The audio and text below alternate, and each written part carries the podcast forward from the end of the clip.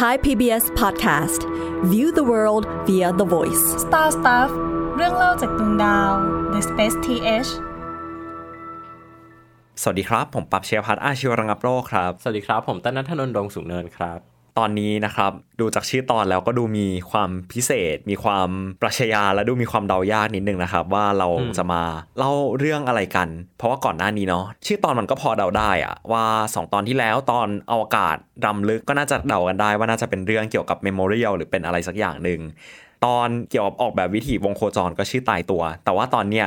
อวกาศจะสอนอะไรเรา มันดูมีความแอบสแตรกสูงมากเลยครับเหมือนเป็นการตั้งคำถามเล็ก ๆ แล้วกันครับ ให้คุณผู้ฟังสงสัยเล่นๆว่า ตอนนี้เราจะมาคุยกันถึงเรื่องอะไรกันแน่ และทำไมเราถึงตัดสินใจตั้งชื่อตอนแบบนี้ครับเฉลยเหตุผลเลยไหมฮะ เหตุผลก็คือเพราะว่าตอนนี้เนี่ยจะเป็น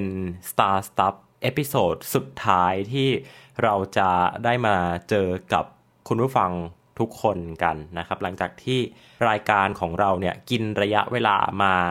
ปีครึ่งนะครับ ตั้งแต่ในเดือนตุลาคมปี 2021 เนาะมาถึงตอนนี้ก็เป็นเวลานานหลายเดือนนะครับ นับเป็นตัวเลข episode เนี่ย เราพูดคุยกันไปทั้งหมด 82 ตอนไปแล้วนะครับ นับตั้งแต่ตอนที่ 1 ก็คือ 82 สัปดาห์ใช่คือจริง ๆ อยากเล่าเบื้องหลังนิดนึงฮะไหนๆเป็นตอนสุดท้าย ผมรู้สึกว่า Star Stuff เนี่ยเป็นอะไรที่มีความผูกพันกับชีวิตตัวเองเหมือนกันเนาะเหมือนเวลาคุยกับพี่เติ้ลหลายเรื่องอะฮะก็จะคุยกันไม่ได้พูดเป็นว่าเออเดือนกรกฎาคมไปไหน เดือนสิงหาคมไปไหน แต่ว่าจะบอกว่าเออตอนที่อัดเรื่องต้นไม้อวกาศ เราทำอะไรกันอยู่ ตอนที่อัดเรื่องกระสวยอวกาศเราทำอะไรกันอยู่ ก็เลยรู้สึกว่ามันเหมือนเป็นตัวที่เป็นมายสเตนของช่วงปีที่แล้วอย่างหนึ่งเหมือนกันครับ แล้วก็ที่สำคัญก็คือคุณผู้ฟังก็น่าจะได้ได้ยินเสียงเนาะ หลังจากที่เราทำสื่อกันในลักษณะของบทความกันซะเป็นส่วนใหญ่อะนะครับ อาจจะนึกภาพไม่ออกว่า เอ้ยถ้าให้คุณเติ้ลมาเล่าเรื่องอวกาศให้ฟัง ถ้าให้คุณน้ำหวานมา ซึ่งเราก็ได้ยินเสียงคุณน้ำหวานปกติอยู่แล้วเนาะหรือว่าถ้าให้คุณนิกมาเล่าเรื่องอวกาศให้ฟังบ้างลักษณะจะเป็นยังไงนะครับ ซึ่ง ในการจัดรายการของเราเนี่ยเราก็มีพิธีกรหมุนเวียนมาจัดกันนะครับในทีมงานของ Space TH เนี่ยมากมายหลายคนเลยนะครับแล้วก็ครับเป็นผมแล้วก็คุณปั๊บเนี่ยซะเยอะในช่วงหลังๆนะครับเรียกได้ว่ากลายเป็นผู้ดำเนินรายการประจำนะครับครับ ทีนี้ในตอนนี้เนี่ยเนื่องจากว่ามันเป็นตอนสุดท้ายของซีซั่นนี้นะครับ ก็เลยอยากจะใช้โอกาสนี้เนี่ยในการ ขมวดประเด็นที่พวกเราหยิบยกมานำเสนอคุณผู้ฟังเนี่ยตลอดระยะเวลาปีครึ่งที่ผ่านมาเนี่ยว่าสุดท้ายแล้วเนี่ยทั้งหมดทั้งมวลที่เราเล่ามาให้ฟังเนี่ยเราต้องการจะสื่ออะไร แล้วก็ถ้าจะให้พูดตรงๆเลยเนี่ยก็คืออวกาศมันสอนอะไรเรานะครับก่อนอื่นอยากย้อนกลับไปที่ปรัชญาที่เป็นจุดเริ่มต้นของทุกสิ่งอย่างก่อนนะฮะ เป็นจุดเริ่มต้นของ Space TH แล้วก็ เป็นจุดเริ่มต้นของรายการ Star Stuff ด้วย ก็คือชื่อที่มานะครับว่า Star Stuff มันหมายความว่าอย่างไรนะครับ แล้วก็ทำไมถึงได้ตั้งชื่อว่า Star Stuff เนี่ยมันคือเรื่องเล่าจากดวงดาว เออ จริง ๆ เรื่องนี้อยากเล่ามานานแล้วยังไม่มีโอกาสได้เล่าสักทีหนึ่งครับโหพี่เติ้ลแบบตอนแรกจะเซอร์ไพรส์ว่าไม่ได้เป็นตอนสุดท้ายสุดท้ายจริง ๆ แต่ว่าเป็นตอนสุดท้ายของซีซั่นพี่เติ้ลเฉลยแล้วตอนแรกว่าจะเฉลยท้ายตอนก็ ตอนนี้นะครับจะเป็นตอนสุดท้ายของซีซั่นแล้วเราจะเจอกันในรูปแบบไหนต่อไป ก็รอติดตามกันได้ครับ ทีนี้กลับมาที่ประเด็นเรื่องของชื่อเรื่อง ตอนที่ตั้งชื่อพอดแคสต์กับพี่เติ้ลเนี่ยครับก็คือเป็นผมกับพี่เติ้ลเนาะจำได้เลยวันนั้นนั่งโทรคุยกัน คิดกันนานมากค่ะว่าจะตั้งชื่อว่าอะไร พี่จำได้ไหมครับว่าไอเดียแรก ๆ มันมีชื่ออะไรผุดขึ้นมาในหัวบ้างนะมันมีจำไม่ได้ เอาจริงมันเยอะมาก แต่ว่ามันก็เออเป็นคำที่ วนเวียน Space อยู่ในเอออยู่ในศัพท์ดาราศาสตร์อืมตอนแรกจำได้ว่ามีอยู่ช่วงหนึ่งจะตั้งชื่อเป็นชื่อกลุ่มดาว แล้วก็คิดอยู่ว่าเอ๊ะกลุ่มดาวกลุ่มไหนที่เหมาะกับพอดแคสต์อันนี้นะ แล้วก็เออชื่อตอนตั้งเป็นชื่อดาวดีไหมหรือว่าตั้งเป็นชื่อยานอวกาศดีไหมแล้วทีเนี้ยครับผมก็หันไปข้างโต๊ะ เจอหนังสือของคาวเซแกนก็นึกขึ้นมาได้ถึงไอประโยคที่เป็นวลีทองคำของเขาที่ดังมากๆว่า we are made of star stuff หรือว่าเราเป็นสิ่งที่ถูกประกอบสร้างจาก star stuff ไม่รู้ว่าจะแปลไทยว่าอะไรอะครับ ก็คือเป็นสสารที่เกิดมาจากดวงดาว แล้วก็รู้สึกว่ามันเป็นคำที่ลึกซึ้งและมีความหมายและตอบโจทย์กับ กับสิ่งที่เราอยากจะทำมากๆครับว่าทุกสิ่งที่เราจะเล่าต่อไปหลังจากนี้ ไม่ว่าจะเป็นเรื่องของยานอวกาศ ไม่ว่าจะเป็นเรื่องของดาวเคราะห์ ไม่ว่าจะเป็นเรื่องของภารกิจเป็นเรื่องของอุดมการณ์หรือว่า อะไรก็ตามสุดท้ายแล้ว มันมีที่มาของการเป็น Star Stuff ทั้งสิ้นครับเราก็เลยตั้งชื่อพอดแคสต์ว่า Star Stuff ทีเนี้ยครับแท็กไลน์เรื่องเล่าจากดวงดาว จริง ๆ เมื่อก่อนมันชื่อว่าเรื่องเล่าจากฝุ่นผงของดวงดาว ก็คือเหมือนกับว่าครับสร้อยมาจากคำว่า Star Stuff อีกทีนึงนี่แหละ แล้วก็ตัดเป็นเหลือแค่เรื่องเล่าจากดวงดาว เพราะว่าไทย PBS บอกว่ามันยาวไปเราพูดยากครับครับแล้วก็เอาไปใส่กราฟิกเรามองไม่เห็น สุดท้ายก็เลยได้เป็นชื่อของ Star Stuff เรื่องเล่าจากดวงดาวออกมา ผมรู้สึกว่าจาก 82 ตอนที่ผ่านมา ชื่อนี้มันก็มันก็ดูทำหน้าที่ของมันได้ดีนะฮะแล้วก็ดูสอดคล้องกับอะไรที่เราอยากจะเล่า ผมจำได้ว่ามีตอนหนึ่งที่เราบอกเอาไว้ว่าเราไม่อยากจะทำพอดแคสต์ที่เป็นแค่เรื่องเกี่ยวกับเอาข้อมูลในวิกิพีเดียหรือเอาข้อมูลในหนังสือมาเล่าให้คุณผู้ฟังฟังอะฮะไม่งั้นมันจะไม่เป็นเรื่องเล่าจากดวงดาว แต่มันจะเป็นข้อมูลเกี่ยวกับดวงดาว อือหืออืม เราก็รู้สึกใช่ว่าโอเค สุดท้ายสิ่งที่เราทำมันก็มีความเป็นเรื่องเล่าจากดวงดาวได้จริง ๆ ก็รู้สึกว่าดีใจที่มันเป็นแบบนั้น ครับ Star Stuff เนี่ยมันมีความพิเศษอย่างหนึ่งตรงที่ว่าเราไม่ได้บอกว่ามันเป็นดาราศาสตร์หรือว่าไม่ได้บอกว่าเป็นวิทยาศาสตร์ คือถ้าจะให้จัดจำแนกรายการเนี่ยอยู่ในหมวดหมู่ จะบอกว่าไปอยู่ในสังคมได้ไหม ก็คงจะได้ จะให้ไปอยู่ในรายการประวัติศาสตร์ได้ไหม ก็คงจะได้ ให้ไปอยู่ในวิทยาศาสตร์ได้ไหม ก็ได้อีกนะฮะ อันเนี้ยเรานับว่าเป็นความพิเศษอย่างหนึ่งนะครับ เพราะว่า เรื่องราวที่เราหยิบยกมาเล่าเนี่ยมันมีความเกี่ยวข้องกับอวกาศ คืออวกาศกลายเป็นหัวข้อสำคัญ แต่ว่าเราไม่ได้บอกอะว่าเราจะเล่าเรื่องอะไรนะดังนั้นสุดท้ายแล้วเนี่ยประเด็นที่เราหยิบขึ้นมาพูดกันเลยเนี่ยมันก็เลยมีความหลากหลายมาก แล้วก็กลายเป็นว่ามันไปผูกรวมกับศาสตร์ต่างๆ มากมายเยอะเต็มไปหมดนะครับ ซึ่งต้องบอกเลยว่าสิ่งนี้เนี่ยมันได้รับอิทธิพลมาจากหนังสือหลายเล่ม ของคา l เซแกนนะครับครับจริงๆ น่าทำข้อมูลสถิติเหมือนกันนะ ว่าในการจัดรายการ Star Stuff มาตลอด 80 กว่าตอนเนี่ย เราพูดชื่อของคุณคา l เซแกนไปเนี่ยทั้งหมดกี่ตอน เออน่าจะจริงเยอะๆอยากมากอยากแอบเล่าให้คุณผู้ฟังฟังว่าเรามีปกตอนคาร์ล เซแกนเก็บไว้ด้วยนะครับ แต่ว่ายังไม่มีโอกาสได้มาอ่านสักทีหนึ่ง หวังว่าในซีซั่นหน้าเราจะได้มาคุยกันเกี่ยวกับเรื่องคุณคาร์ล เซแกนเต็มๆสักทีหนึ่งใช่ครับ แต่ว่ารู้สึกว่าก็เป็นชื่อหนึ่งที่ปรากฏบ่อย น่าจะบ่อยเป็นอันดับต้นๆของรายการเรามั้ง น่าจะถัดจากอพอลโลถัดจากเอ่อคิดว่ามีอะไรที่มาบ่อยๆ ในรายการไหมครับ เราก็จะวนเวียนกับภารกิจอืมแล้วก็โครงการอัตมิสครับนะครับ กล้องโทรทัศน์อวกาศเจมส์เว็บเพราะว่า สิ่งที่น่าสนใจอันนี้คือเข้าประเด็นแล้วนะ ก็ตั้งแต่ที่เราเริ่มต้นจัดรายการมาเนี่ยนะฮะ ตอนนั้นเนี่ยย้อนกลับไปเป็นช่วงเดือนตุลาคมปี 2021 นะครับ ตอนนั้นกล้องโทรทัศน์อวกาศเจมส์เว็บยังไม่ถูกปล่อยอืมตอนนั้นโครงการอัตมิสเนี่ยยังถูกวางเอาไว้ว่าจะเป็นปี 2024 อยู่ และตอนนั้นยานอวกาศ Mars 2020 นะครับ หรือว่า Perseverance เนี่ย เพิ่งจะเริ่มต้นปฏิบัติภารกิจบนพื้นผิวของดาวอังคารเนี่ยเพียงแค่ไม่กี่เดือนเท่านั้นเอง ดังนั้นจริง ๆ แล้วเนี่ยสิ่งที่เราอยากจะบอกเลยก็คือ แม้ว่ามันจะเป็นระยะเวลาสั้น ๆ เนี่ย แต่ว่าเหตุการณ์อวกาศที่มันเกิดขึ้นเนี่ยมันไปไกลมากอืมนะครับ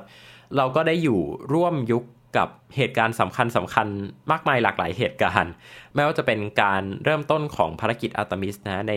ภารกิจอาร์เทมิสหนึ่งที่ เพิ่งเกิดขึ้นไปเนี่ยหรือว่าตอนที่เราเล่าเรื่องอวกาศกับ pop culture อย่างเงี้ยนะฮะหรือว่าจะเป็นตอนที่เราพาทุกคนเนี่ยเดินทางไปที่ฝรั่งเศสนะฮะไปในงาน IAC 2022 ที่ก็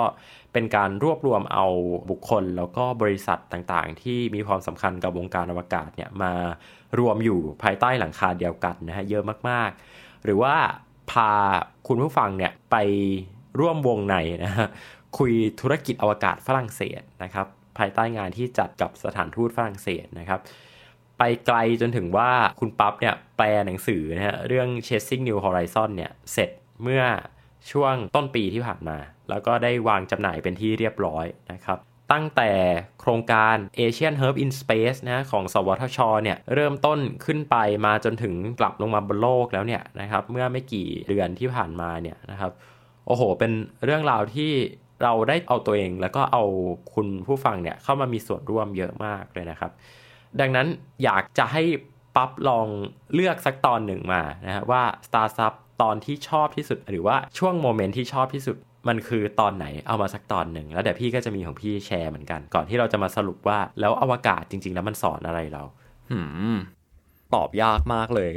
ขอเล่าแบบนี้ได้ไหมครับ Star Stuff เวลาที่ผมย้อนกลับไปฟังเนี่ย ผมรู้สึกว่ามันมี element ของความชอบของผมที่มันกระจัดกระจายออกไปในหลายตอนมาก มันมีช่วงหนึ่งที่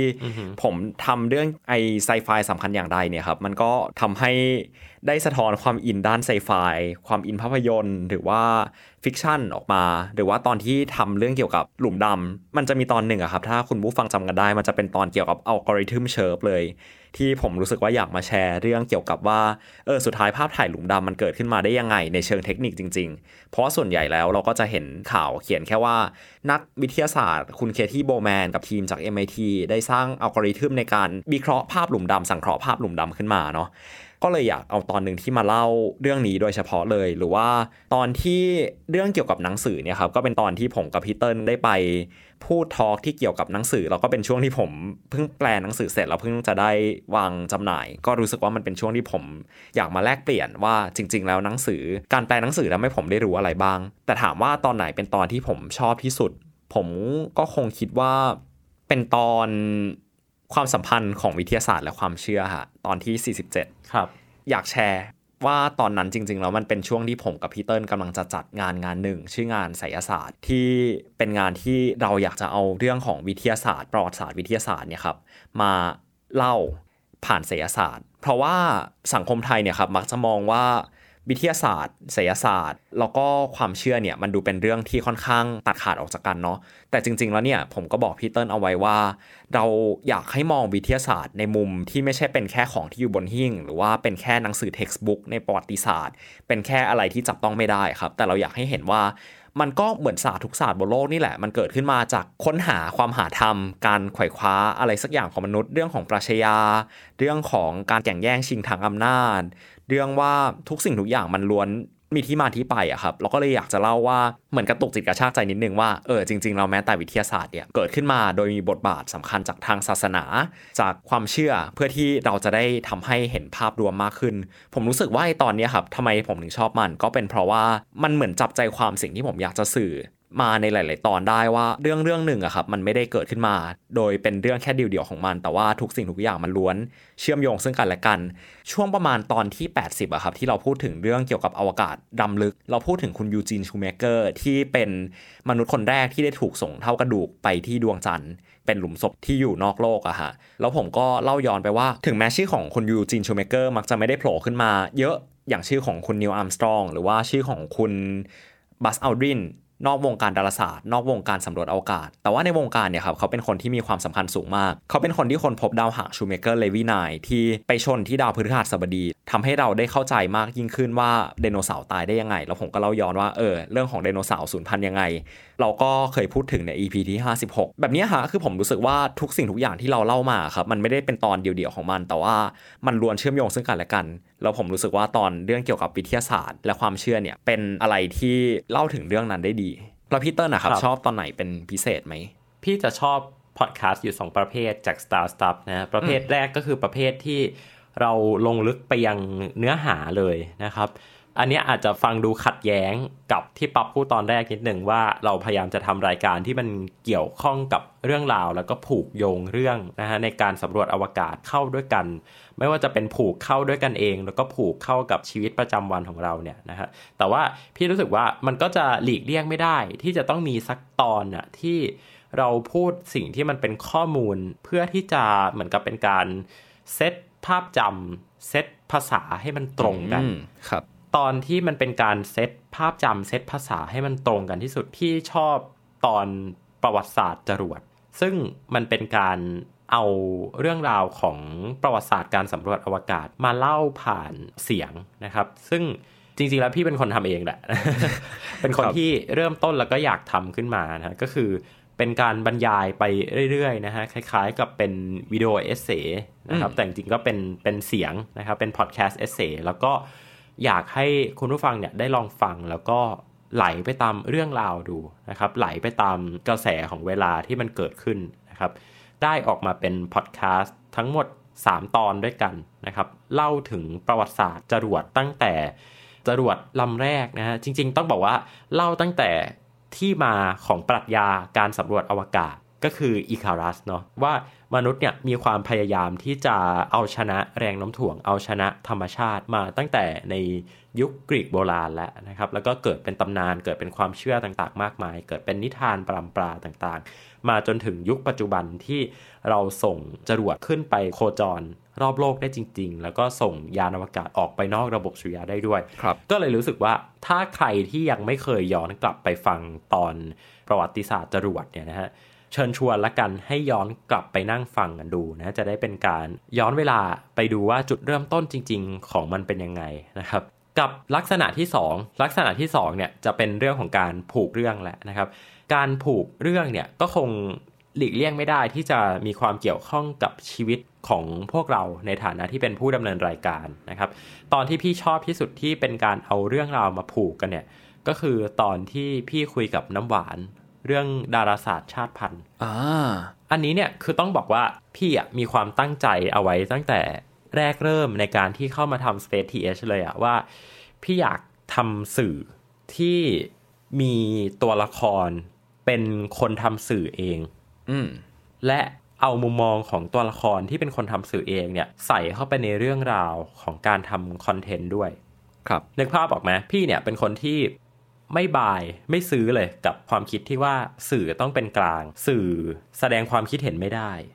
สื่อมีหน้าที่เป็นแค่ตัวกลางที่เอาเสียง หรือเอาภาพ หรือเอาอะไรบางอย่างเนี่ยผ่านไปสู่คุณผู้ฟังคุณผู้ชม พี่ไม่เห็นด้วยเลยนะครับ ใครที่จะเห็นด้วยหรือใครที่จะใช้วิธีนี้พี่ก็ไม่ได้ว่าอะไรนะแต่ว่ามันก็คงต้องมีความหลากหลายของสื่อหรือว่าความหลากหลาย ของรูปแบบในการนำเสนอ แต่ว่า Space TH เนี่ยพี่ตั้งใจเอาไว้เลยว่า เฮ้ย ถ้าเราจะแสดงทัศนคติแบบใดเนี่ย แสดงไปให้สุด แต่ต้องมีที่มาที่ไปให้กับมัน ต้องบอกคุณผู้ฟังคุณผู้ชมให้ได้ว่าทำไมเหตุผลอะไร หนังสือเล่มไหน ข่าวอะไรที่ทำให้เรามีความคิดแบบนี้ เพราะว่าคนที่ฟังเนี่ยเขาจะได้เอาไปต่อยอดได้อะปับว่า อุ้ยเพราะว่าคุณเติ้ลอ่านหนังสือเล่มนี้มา เขาก็เลยมีความคิดแบบนี้ เพราะคุณปั๊บเขาทำงานด้านกราฟิกด้วย เขาก็เลยมีความอินเรื่องประวัติศาสตร์ กราฟิกของนาซาเพราะว่าน้ำหวานมีที่มาที่ไปแบบนี้เขาถึงได้อินกับประเด็นด้านสังคมประเด็นเรื่องชาติพันธุ์ครับอันเนี้ยก็เลยเป็นเหตุผลว่าทำไมพี่ถึงได้ชอบตอนดาราศาสตร์ชาติพันธุ์เป็นพิเศษนะฮะอืมก็คือเป็นตอนที่น้ำหวานเนี่ยกลับมาจากสหรัฐอเมริกานะครับมาเล่าเรื่องราวที่ย้อนกลับไปตั้งแต่ปี 2020 เนี่ยนะฮะ ตอนที่น้ำหวานเขาได้ไปสอนหนังสือ นะครับสอนดูดาวให้กับเด็กๆชาติพันธุ์ที่บนต้องบอกว่าบนป่าเขาเลยแหละ ทางเข้าไปนี่ยากลำบากมากนะครับ ซึ่งตอนนั้นเนี่ยเป็นตอนช่วงเดือนเอ่อกรกฎาคมปี 2022 ที่ผ่านมานะครับ เอาจริงก็ผ่านไปเร็วเหมือนกันนะ เกือบจะปีหนึ่งแล้วนะครับ เป็น episode ที่ 42 นะครับ ดาราศาสตร์ชาติพันธุ์ หลังจากนั้นเนี่ยปั๊บอืมต้องบอกเลยว่าพี่เนี่ยได้มีโอกาส ไปอีกรอบหนึ่งกับน้ำหวาน คือหลังจากที่น้ำหวานกลับมาแล้วก็มาอัดพอดแคสต์ตอนนี้ด้วยกันเนี่ยนะครับ พี่ก็มีความคิดอะว่าเอ้ยพี่อยากไปเห็นบ้างอยากไปเห็นของจริง แล้วก็พอดแคสต์ตอนเนี้ยได้พาพี่นะฮะเดินทางไปที่โรงเรียนนะฮะในป่าในเขาที่น้ำหวานไปสอนเนี่ยนะครับแล้วก็ได้ไปเจอเด็กๆ ได้ไปคุยเด็ก ๆ วันนั้นเนี่ยจำได้เลยว่าขับรถกันไปนะจากตัวเมืองเชียงใหม่เนี่ย ขับไปชั่วโมงกว่า อาจจะฟังดูไม่ไม่นานนะ แต่ว่าทางที่ขึ้นไปเนี่ยมันคือทางที่ขึ้นไปเหมือนจะไปเชียงรายอะแต่ว่าเลี้ยวเข้าป่าไปครับนะครับ แล้วก็ทางเข้าไปเนี่ยไม่มีไฟฟ้าเลย มืดมากอืมีแต่ไฟจากรถยนต์นะครับ ทางเข้าไปเนี่ยโอ้โห ดูน่ากลัวมากแอบถามนะบ่าเหมือนกันหลอกพี่มาจี้ปล้นอะไรหรือเปล่าเนี่ยไม่พอใจอะไรพี่หรือเปล่า แต่พอเข้าไปเอ้ยรู้สึกว่าเป็นวันที่ที่คุ้มค่ามาก แล้วก็ได้เปิดโลกในฐานะของการเป็นคนทำสื่อด้านอวกาศมาก ๆ ว่า อวกาศอะสิ่งที่เราทำอะสิ่งที่เราอินกับมัน สิ่งที่เราเชิดชูเนี่ยสุดท้ายแล้วมันมีความหมายกับคนที่ที่ทองเขาไม่ได้อิ่มด้วยซ้ำอะนึกออกปะคืออาหารที่เขากินอาจจะไม่ได้เป็นอาหารที่ดีที่สุด บ้านที่เขาอยู่อาจจะไม่ได้เป็นบ้านที่ดีที่สุด แต่ว่า เอ้ยเขามีความสนใจเรื่องนี้ ไม่ใช่เพราะว่าเราไปยัดเยียดความสวยงามให้กับมันนะ แต่ว่าแม้กระทั่งคนเหล่านี้เขายังเห็นถึงความสวยงามในธรรมชาติอะ มันก็เลยแบบยิ่งกระตุ้นให้เรารู้สึกว่า เฮ้ย แล้วในฐานะที่เราเป็นคนที่มีชีวิตที่สะดวกสบาย มีการเดินทางที่สะดวก มีอาหารที่ดีให้รับประทานเนี่ย เราจะทำยังไงได้บ้างให้อวกาศและก็ดาราศาสตร์ มันเข้าถึงคนได้มากกว่านี้ เพื่อเปิดมุมมองของคน และเพื่อสร้างแรงบันดาลใจให้กับคนครับ พี่ไม่ได้รู้สึกว่าพี่ทำความดีอะไรเลยนะ พี่แค่ไปเห็นน่ะแค่ไปเปิดโลกเท่านั้นเอง ผมอยากเล่าจากฝั่งผมบ้างเอ่อออหือคนที่ตัดพอดแคสต์ตอนดาราศาสตร์ชาติพันธุ์นะฮะคือผมเองเอ่ออหือผมจำได้เลยมันเป็นพอดแคสต์ตอนแรกและตอนเดียวที่ผมตัดไปแล้วร้องไห้ไปด้วย คืออมคือแล้วมันเป็นตอนที่เบื้องหลังอะฮะผมรู้สึกไม่อยากตัดอะไรเลยอะแม้กระทั่งแบบเสียงหายใจเสียงที่ถูกปล่อยว่างเดทแอร์เอาไว้ คือรู้สึกว่าอยากเป็นตอนที่อยากเก็บโมเมนต์ทุกอย่างเอาไว้ แล้วก็บอกพี่พี่พี่เติ้ลบอกพี่น้ำหวานบอกทุกคนที่เกี่ยวข้องกับพอดแคสต์ว่าเอออยากให้มันเป็นแบบนั้น เพราะว่ามันเป็นอะไรที่มันเดียวแล้วเป็นธรรมชาติ แล้วก็มันมีชีวิตมากๆฮะแล้วก็ครับมีเรื่องตลกอีกอย่างหนึ่งคือมันก็ดันไปผูกกับเรื่องของหนังสือที่ผมแปลเหมือนกันนะว่า ผมจำได้อ่าฮะเลยว่าตอนที่ผมตัดพอดแคสต์ตอนนั้นเสร็จอะครับ ก็คือกดส่งไปแล้ว แล้วก็นั่งแปลบทที่ 2 ของ Chasing No Horizon ต่อเพราะว่าบรรณาธิการทวงอือหือก็เลยรู้สึกว่าเออแบบพอดแคสต์นี้ มันมาเป็นส่วนหนึ่งของชีวิตจริง ๆ แล้วก็อีกอย่างหนึ่งที่ผมชอบเกี่ยวกับพอดแคสต์ตอนนี้ แล้วก็เรื่องที่พี่เติ้ลเล่าอะครับ คือพี่เติ้ลบอกใช่ไหมว่า เราไม่อยากเห็น Star Stuff เป็นแค่สิ่งที่ให้ข้อมูล เกี่ยวกับดาราศาสตร์แต่ว่าเราอยากเป็น actor คนหนึ่งในนั้น เราอยากเป็นคนที่มีส่วนร่วมกับเรื่องอะครับว่าเรื่องที่เราเอามาเล่ามันไม่ใช่แค่เรื่องว่าเออเมื่อ 50 ปีที่แล้วมีคนทำอะไรเจมส์เว็บบ์ตอนนี้มันเกิดอะไรขึ้น แต่ว่าเราได้ไปสัมผัสยังไงกับมัน พี่นิกได้ไป a r t e m i s 1ได้ไปดูการปล่อยอืมที่อเมริการู้สึกยังไง ผมกับพี่เติ้ลไปดู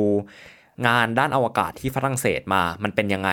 ทั้งหมดเนี้ยครับมันทำให้เราเห็นว่าอวกาศมันเป็นเรื่องที่ใกล้ตัวมาก แล้วมันไม่ได้เป็นเรื่องที่อยู่บนหิ้งอะมันเป็นเรื่องที่มันมีมนุษย์จริง ๆทำเราก็หวังว่าใช่จะไม่ได้หมายความว่าให้ทุกคนมาทำงานด้านดาราศาสตร์ หรือมาทำงานด้านอวกาศ แต่อยากให้ดูว่า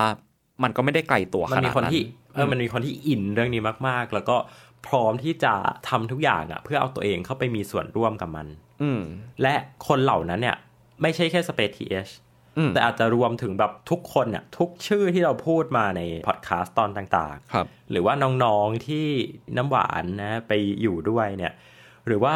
บุคคลต่างๆ ที่ทำให้อวกาศมันมาถึงทุกวันเนี่ยนะครับ อันเนี้ยเป็นสิ่งที่เรารู้สึกว่า เอ้ยมันเป็นสิ่งสำคัญจริง ๆ ที่เราอยากจะหยิบยกมานำเสนออมคือเมื่อกี้เนี้ยพี่นึกได้ว่าที่ปั๊บบอกว่าเราไม่ได้อยากให้ตัวละครในเหตุการณ์อวกาศมันไร้ชีวิตอะ อืมมันไม่ได้มีมิติของความเป็นมนุษย์อะครับเออพี่รู้สึกว่าอันเนี้ยเป็นสิ่งที่เราเราอยากจะทำมาก ๆ เวลาที่เราพูดชื่อตัวละครเนี่ย เราจะใส่ความเป็นมนุษย์ให้เขาไป อืมแม้กระทั่งคุณคาวเซเกนเองเนี่ยที่ดูเหมือนจะเป็นเทพเจ้าที่โผล่มาทุกตอนเนี่ย เออ เราก็มีความมองว่าเขาเป็นมนุษย์คนหนึ่งเหมือนกันนะเขาไม่ได้เป็นเทพเจ้า หรือในทางกลับกันสิ่งที่ไม่มีชีวิตอย่างยานอวกาศ มันก็กลายมามีชีวิตได้ เหมือนในตอนที่ 67 นะฮะ ที่เราพูดถึงบุคลาธิสถานของน้องยานอวกาศ ครับ ตอนนั้นก็จะเป็นตอนที่เราเล่ากันนะว่า เอ้ย ยานอวกาศก็ถูกนำมาทำให้มีชีวิตนะฮะ ถูกเรียกว่าน้อง เวลาที่ยานอวกาศต้องสิ้นสุดภารกิจลงไปเนี่ย มีพิธีการมีการบอกลา มีคำอำลาต่าง ๆ เหมือนกับว่ายานอวกาศนั้นมีชีวิตมีจิตใจ มีจิตวิญญาณจริงๆนะฮะดังนั้นทั้งหมดทั้งมวลที่พี่พูดมาเนี่ยพี่รู้สึกว่าเออมันคือสิ่งที่ทำให้ Star Stuff กลายเป็น Star Stuff และนี่ก็คือ 2 ตอนน่ะถ้าตอบคำถามปั๊บนะนี่คือ 2 ตอน 2 รูปแบบที่พี่ชอบที่สุดครับ ทีนี้ช่วงสุดท้ายมาสรุปให้ฟังสักคนละสองสามประเด็นดีกว่าอืมว่า แล้วจริง ๆ อวกาศ มันสอนอะไรเรานะครับ อวกาศในที่นี้เนี่ยไม่ใช่วิชาดาราศาสตร์ ไม่ใช่วิชาฟิสิกส์และแต่กำลังหมายถึงคำว่าอวกาศอะที่เราพูดและเราเชิดชูมันในรายการ Star Stuff ตลอด 82 ตอนที่ผ่านมา ครับ ผมก่อนเนาะสองข้อที่ผมอยากเอามาสรุปให้คุณผู้ฟังฟังอะครับเป็นสิ่งที่คุณผู้ฟังน่าจะ น่าจะพอเดาได้แหละจากสิ่งที่ผมพูดมา อย่างแรกเลยคือการสำรวจอวกาศอะครับมันไม่ได้จบลงแค่การสำรวจอวกาศ มันเป็นสิ่งที่สะท้อนให้เห็นถึงสังคมมนุษย์ ชวนให้ตั้งคำถาม ชวนให้ได้คิด ชวนให้ได้ลองหาอะไรใหม่ ๆเวลาที่ผมเล่าเกี่ยวกับอวกาศครับ สังเกตเหมือนกันว่าผมจะพยายามไม่ได้บอกให้อวกาศมันจบอยู่แค่ว่าภารกิจหนึ่งมันเกิดขึ้นมา แล้วมันเป็นยังไงต่อ ยานลำหนึ่งไปสำรวจดาวอะไร แล้วก็มันค้นพบอะไรบ้าง แต่เวลาที่ผมอยากเล่าเรื่องอวกาศครับผมอยากเล่าว่า การที่มนุษย์คนหนึ่งการที่มีนักวิทยาศาสตร์คนหนึ่งเขาอยากฝ่าฟัน เพื่อที่จะทำให้โครงการหนึ่งเกิดขึ้นมาเนี่ยเขาทุ่มเวลาชีวิตไปแค่ไหนหรือว่าเขามีชีวิตนอกจากงานด้านอวกาศอะไรบ้าง หรือว่าการที่โครงการอวกาศโครงการหนึ่งมันเกิดขึ้นมา มันก่อให้เกิดมุมมองอย่างไรต่อสังคม ผู้คนชื่นชมมันไหมหรือผู้คนประท้วงกันไหม โครงการอพอลโลเนี่ยมันไม่ได้เป็นแค่หมุดหมายสำคัญของมนุษย์ในการไปเหยียบดวงจันทร์แต่เบื้องลึกเบื้องหลังแล้วเนี่ยมันเกิดมาจากเกมการเมืองที่ใหญ่มาก ระหว่างสหรัฐอเมริกากับสหภาพโซเวียต และในขณะเดียวกัน มันก่อให้เกิดคำถามว่าประชาชนบางกลุ่มยังไม่มีข้าวกินเลยทำไมรัฐบาลสหรัฐอเมริกาถึงเอาเงินไปผลานกับการส่งมนุษย์ ไม่กี่คนไปดวงจันทร์ ผมรู้สึกว่าอวกาศมันไม่ได้เป็นแค่ผลผลิตปลายทางอะฮะแต่ว่ามันเป็นวัตถุดิบในการก่ออะไรบางอย่างให้สังคมเหมือนกัน ทั้งในแง่ที่เกี่ยวข้องกับวิทยาศาสตร์ และไม่เกี่ยวข้องกับวิทยาศาสตร์เองก็ตาม ประเด็นที่ 2 ก็คืออวกาศมันทำให้มนุษย์ได้หันมามองหาตัวเอง มันจะมีภาพภาพหนึ่งที่ในทีม Space TH แล้วก็ในพอดแคสต์เนี่ยครับจะพูดถึงบ่อยมากก็คือภาพของ Pale Blue Dot คำพูดที่คุณคาวเซแกนเขาแสดงทัศนะไว้เกี่ยวกับ Pale Blue Dot เนี่ยฮะ คือเขามองว่าถึงแม้มันจะไม่ได้เป็นภาพที่มีความสำคัญอะไรทางด้านวิทยาศาสตร์มากนัก แต่ว่าภาพจุดสีฟ้าจางๆของโลกที่อยู่บนผืนอวกาศอันกว้างใหญ่เนี่ยครับมันก็ทำให้เราเห็นว่าที่ยืนของมนุษย์ในจักรวาลมันเป็นยังไงกันแน่ สุดท้ายมันก็ชวนให้เรากลับไปตั้งคำถามอยู่ดีว่า แล้วมนุษย์ควรจะคิดอย่างไรกับตัวเอง และควรจะเดินหน้าไปทางไหนต่อในฐานะของสังคมมนุษย์ คิดว่าน่าจะเป็น 2 ประเด็นที่ผม เราก็คำว่าเราได้เรียนรู้อะไรจากอวกาศครับสำหรับพี่แล้วเนี่ยต้องบอกก่อนว่าพี่เป็นคนหนึ่งที่พี่กล้าพูดว่าอวกาศอะคือสิ่งที่ทำให้ตัวพี่เป็นตัวพี่ทุกวันนี้ ตอนแรกมันก็เริ่มต้นจากความสงสัยใคร่รู้ ซึ่งเราก็ไม่เข้าใจหรอกว่าทำไมเราถึงได้มีความสงสัย แล้วก็อยากที่จะตั้งคำถามกับท้องฟ้าแล้วก็ดวงดาวนะเอาจริงก็ตรงกับคำจีนนะเทียนเวินเนาะคำถามสู่ดวงดาวคำถามจากดวงดาวนะฮะจริง ๆ แล้วเนี่ย พอได้มาสัมผัสอวกาศเนี่ย มันก็ยิ่งทำให้พี่ตอบคำถาม อันนี้ได้ว่า เออแล้วความสงสัยพวกนี้มันเกิดมาจากไหน คือพี่รู้สึกว่าอวกาศมันเป็นพรมแดนสุดท้ายอะนะฮะดังนั้นข้อที่หนึ่งที่พี่อยากจะสรุปให้ฟังก็คือ อวกาศมันเป็นพรมแดนสุดท้าย ไม่ว่าขอบเขตการรับรู้ของคุณมันจะแคบหรือว่ากว้างแค่ไหนอะสุดท้ายแล้วเนี่ย คุณก็จะมีสิ่งที่เรียกว่า final frontier หรือว่าพรมแดนสุดท้ายเนาะ ซึ่งพรมแดนสุดท้ายของแต่ละคนเนี่ยมันไม่เท่ากันหรอกนะฮะแต่ว่าในฐานะที่เราเป็นมนุษย์เนี่ยการที่เราพาให้มนุษย์คนอื่น ตื่นรู้ได้เนี่ยหรือว่าเป็นเครื่องมือสื่อความตื่นรู้ของมนุษย์คนอื่นเนี่ยมันช่วยให้เผ่าพันธุ์ของเราเนี่ยมันเดินไปข้างหน้าได้นะครับ อันนี้คือข้อแรกที่พี่อยากจะสรุปให้ฟัง ทีนี้ข้อที่ 2 มันก็จะมีคนตั้งคำถามเนาะว่า เอ้าแล้วทำไมมนุษย์ต้องเดินไปข้างหน้า สาเหตุที่มนุษย์ต้องเดินไปข้างหน้าเนี่ยเพราะว่า ตราบใดก็ตามที่มนุษย์เรายังปฏิบัติต่อกันได้อย่างไม่ดีเนี่ยหรือว่ายังมีความขัดแย้งยังมีสงคราม ยังมีสิ่งแย่ๆที่เกิดขึ้นกับโลกใบนี้กับสังคมของเราเนี่ยสิ่งเดียวที่จะเป็นเครื่องมือไปสู่ความเจริญก้าวหน้า แล้วก็สู่การตื่นรู้เนี่ยก็คือการสำรวจอวกาศนี่แหละนะครับ มันเคยมีบทร้อยกรองเนาะนะครับของอาจารย์วิทยากรเชียงกูลที่อาจารย์ท่านกล่าวเอาไว้ว่า จะสอยดาวสาวเดือนที่เกลื่อนฟ้า มาทำอาหารให้คนไรสิ้น ฟันนภาที่เห็นออกเป็นชิ้น เอามาสินเย็บเป็นเสื้อเพื่อคนจน จับเอาดวงตะวันอันกว้างใหญ่ จัดสรรให้คนพำนักพักอาศัย เที่ยวรวบรวมธาตุมาทั้งสากล แล้วคิดค้นปรุงเป็นยาฆ่าโรคภัย อันนี้เป็นบทร้อยกองที่อาจารย์ท่านแต่งมานะครับ ซึ่งมันดูเหมือนเป็นการ พูดลอยๆเนาะว่าเอ้ยอยากจะเอา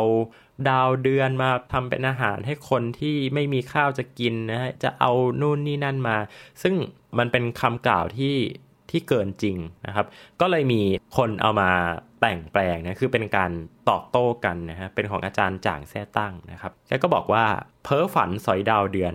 คนไร้สิ้นต้องการอาหารจริง ๆ เพอเจอร์ฟันนภาออกเป็นชิ้นๆ คนจนต้องการเครื่องนุ่มห่งจริง ๆ เพ้อจับตะวันเป็นแดนดิน ผู้คนต้องการพำนักเป็นที่จริงธาตุทั้งสากลที่เพ้อฝันก็เป็นยาฆ่าโรคภัยมิได้เลย พอพี่เห็นก่อนที่โต้ตอบกันสองตัวเนี้ยพี่รู้สึกว่า เอ้ย เราอาจจะพูดได้แหละ เหมือนที่พี่พูดไปในข้อแรกอะว่าอวกาศมันคือพรมแดนสุดท้ายเนี่ย แต่สุดท้ายแล้วอะปับ ถ้าเราเอาแต่มองว่ามันเป็นพรมแดนสุดท้ายแล้วเราไม่กลับมามองปัจจุบันอะมันจะกลายเป็นว่าเราจะทำอะไรให้กับโลกใบเนี้ยได้ไม่เยอะมากเท่าที่เราควรจะทำได้ มันก็เลยกลายเป็นแบบปรัชญาในการใช้ชีวิตของพี่มาตลอดว่า โอเค เราศึกษาอวกาศได้เราทำนู่นทำนี้ได้ แต่ในระหว่างทางที่เราเดินทางอะ่ะเราต้องฝากรอยเท้าอะไรบางอย่างเอาไว้ด้วย เพื่อที่จะมั่นใจได้ว่าเรากำลังทำสิ่งที่ดีที่สุดอะเพื่อ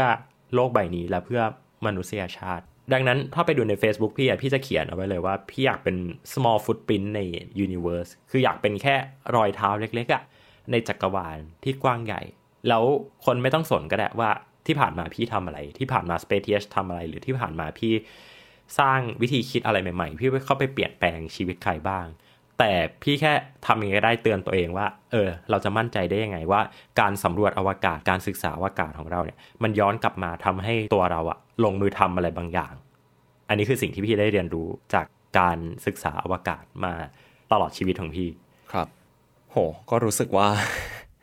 เป็นอะไรที่จากที่ผมกับพี่เติ้ลเล่าอะครับ มันเหมือนว่าเราสามารถมองอวกาศเป็นเครื่องมือในการย้อนมองไปหาอดีต ตั้งคำถามกับปัจจุบัน แล้วก็ทำให้เราเห็นว่าในอนาคตข้างหน้า เราควรจะเดินไปอย่างไร ทั้งในแง่ของตัวบุคคล แล้วก็ในแง่ของสังคม มนุษยชาติโดยรวม ก็เลยรู้สึกว่าเรื่องของอวกาศเป็นเรื่องที่มีความน่าสนใจ แล้วก็ในขณะเดียวกันพอดแคสต์เนี่ยครับอย่างที่เราบอกเนาะจะทำให้เห็นว่าเรื่องที่น่าสนใจเรื่องเนี้ยมันก็เป็นเรื่องที่ไม่ได้ไกลตัวและไม่ได้อยู่บนทิ้ง และนี่ก็คือสิ่งที่ Star Stuff ในซีซั่นแรกอยากจะฝากเอาไว้ให้กับคุณผู้ฟังทุกคนนะครับ ครับ ใครที่คิดถึงพวกเราก็ย้อนกลับไปฟังตอนต้นๆได้นะครับเผื่อจะคิดถึงเสียงของคุณนิก เสียงของคุณน้ำหวาน เสียงของคุณจ้าจ้านะครับไป ติดตามรับฟังกันได้นะครับ ระหว่างที่รอว่าอุ๊ยแล้วในซีซั่น2 คุณเติ้ลคุณปั๊บจะมีอะไรเป็นพิเศษมา ให้พวกเราได้รับฟังกันอีกนะครับอืมซึ่งก็ต้องรอกันต่อไปว่าจะเป็นอย่างไร ครับ รอติดตามกันได้ครับ Star Stuff ซีซั่น2เราจะมาในรูปแบบไหนครับสุดท้ายนี้ก็ขอขอบคุณคุณผู้ฟังทุกคนมากที่ติดตามกันมา เป็นระยะเวลาปีกว่าๆนะครับ ได้ผ่านร้อนผ่านหนาวกับทั้งเรา แล้วก็กับทั้งวงการอวกาศที่เกิด เรื่องที่น่าสนใจและเรื่องที่น่าหดหูหลายเรื่องมากๆเลยแล้วเราจะมาติดตามกันต่อครับว่าหลังจากนี้โลกของอวกาศ และอวกาศของโลกจะเป็นอย่างไรกันต่อไปสำหรับตอนนี้ ผมเต้นนัทนนท์โดยสูงเนินครับ ผมปราบเชียร์พัฒน์อาชีวระงับโรคครับ ขอลาคุณผู้ฟังไปก่อน ขอลาคุณผู้ฟังทุกคนไปก่อนสำหรับ Star Stuff ในซีซั่นแรก สวัสดีครับ สวัสดีครับ Star Stuff เรื่องเล่าจากดวงดาว The Space TH